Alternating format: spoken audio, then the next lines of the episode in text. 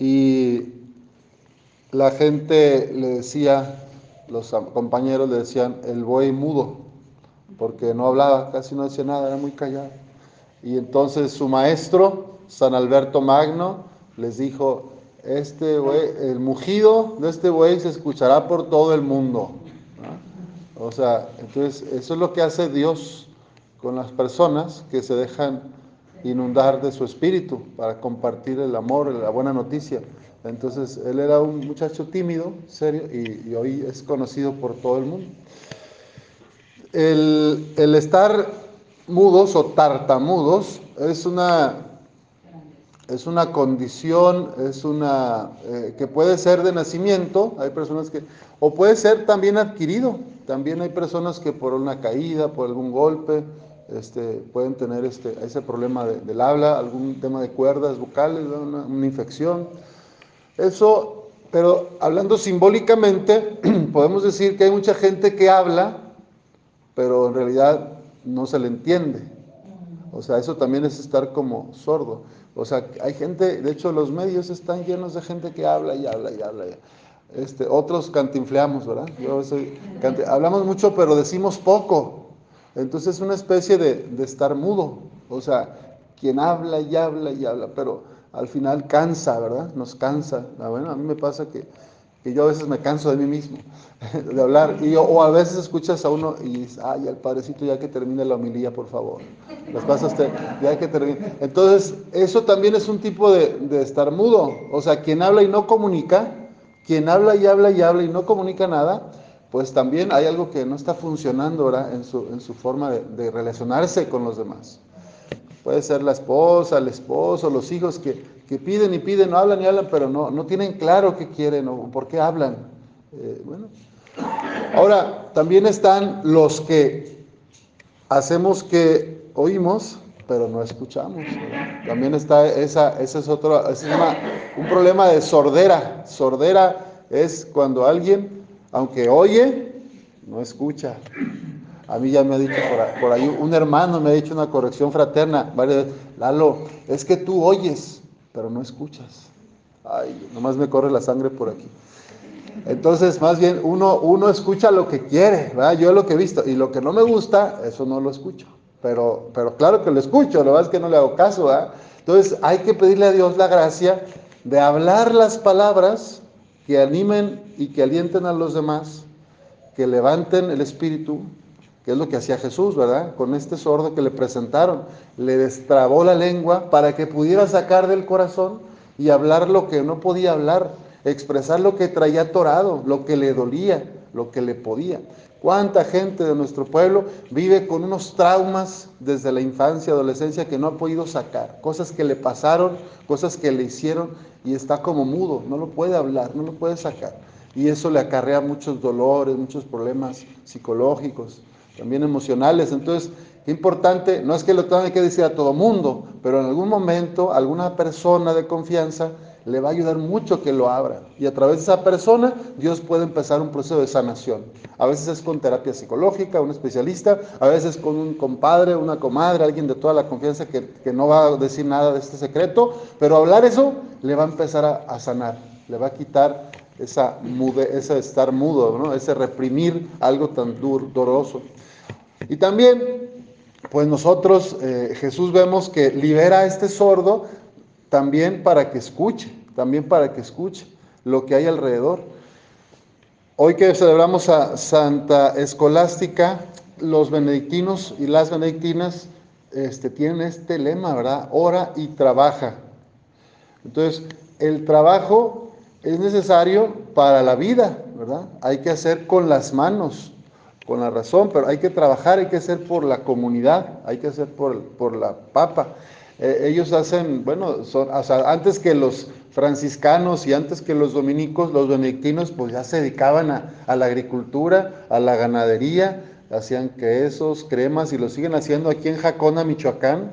Hay una trapa, que es una ramificación de los benedictinos, y hacen ahí este, pues quesos, pan, miel, todo eso. Entonces, orar y trabajar, orar y trabajar. Esa es también la vida del cristiano, ¿verdad? O sea, la, separación de la oración y de la vida no lleva nada, porque entonces es sordo. Que puede ser lo que pasó en algunos tiempos a políticos de otros países, de que por el, en el, van a la iglesia los domingos y comulgan y todo, y luego entre semana, corruptos, impunidad, o sea, entonces están separando la fe de la vida. Eso no nos sirve a, la iglesia. Lo que Jesús quiere es que, que todos nosotros vivamos integrados la fe y la vida, la acción y la contemplación, la oración y el trabajo, ¿verdad? Que estemos unidos para que seamos coherentes. Y entonces sí, tus palabras, las mías, y también este, nosotros estaremos atentos a escuchar, ¿verdad? A lo que está pasando alrededor. ¿Qué es lo que le pasa a los políticos? Muchas veces que oyen, pero no escuchan les llevan cartas con muchas firmas, va la gente y los visita a su casa de campaña, hoy en sí hacen sonrisas, se toman las fotos, pero luego ya en la acción, cuando ya están en el poder, resuelven lo que les llevaron, les ayuda a la gente, en general se olvida, ¿verdad? Entonces, ¿y saben qué es lo más triste que pasa en casi toda América Latina? Que los que les dan el gane a los políticos son los que menos reciben luego beneficios cuando el político queda electo. O sea, la mayoría de la gente que vota por el candidato X, que son los más pobres, engañados o, utilizados, le dan el gane porque son mayoría, pero son los que cuando ya el, candidato quedó en el poder, menos reciben lo que se les prometió. No sé si me explico.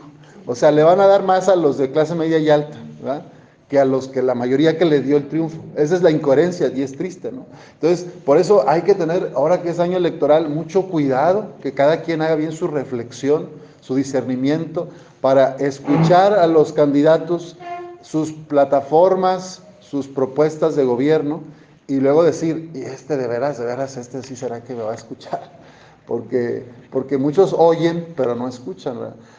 Ahora, hay que votar, yo creo que es un deber ciudadano y es lo mejor, es el mal menor, porque si te abstienes, si te callas, si te quedas mudo, si no haces, ejerces tu voto, entonces, pues más fácil hacen lo que quieren los, todos los partidos, con la comunidad. Con la, o sea, mientras más personas voten, hay mayor ejercicio de democracia.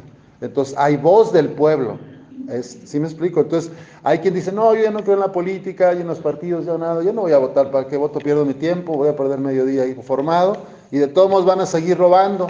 Bueno, pues no, yo creo que eso no es lo mejor. Yo les, esa es mi opinión personal, ¿verdad? Lo mejor es no abstenerse y vaya y vote, aunque sea por el menos peor, como dicen, por el menos, ninguno es el mejor. Pues vayamos a votar por el menos peor, para que haya un mal menor para la comunidad. Pero sí es importante que, hablemos, que no nos quedemos mudos en el tema de, los partidos, de las elecciones, ¿verdad? Y cada quien, pues según sus, sus valores, ¿verdad? A veces Queremos que se respete la familia, queremos que no haya eh, la, cultura de la muerte y, a veces no hemos visto que algunos candidatos de ciertos partidos pues están a favor de la muerte, del, aborto este, o, de, o de la ideología de género que destruye las familias. Entonces hay que investigar muy bien, ¿verdad? Las historias de cada candidato, sus eh, trayectorias de trabajo y, y, pues qué proponen sus plataformas, ¿verdad? De campaña para no irnos con la finta, ay, habla muy bonito, como uno que estuvo aquí, que andaba con una de Televisa, bien guapo, y todas las señoras votaron por él porque estaba bien guapo, ¿se? Y ganó, y fue presidente de México, pero pues lo que traía detrás, cada quien, entonces hay que tener cuidado, ¿verdad? Y así, entonces, no dejarnos guiar por apariencias, ¿verdad? Dios conoce el corazón, nosotros a veces nos guiamos por apariencias, pues pidamos a Dios que tengamos esa capacidad de escuchar, de ver lo que hay en la realidad y de poder discernir, ¿verdad? ¿Cuál es el bien mayor para nuestra comunidad, en mi persona, en mi familia y en el medio social donde me desenvuelvo?